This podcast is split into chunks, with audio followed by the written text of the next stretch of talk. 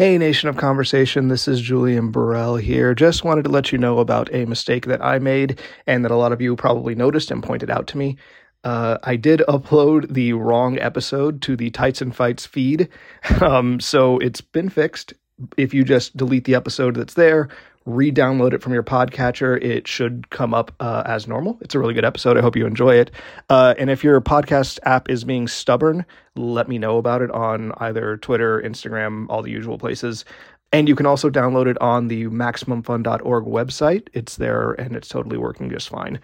Uh, thanks so much for your guys' feedback. I will do my best to make sure that I don't have to deliver this message to you guys again anytime soon. Uh, have a great rest of your weekend. Bye.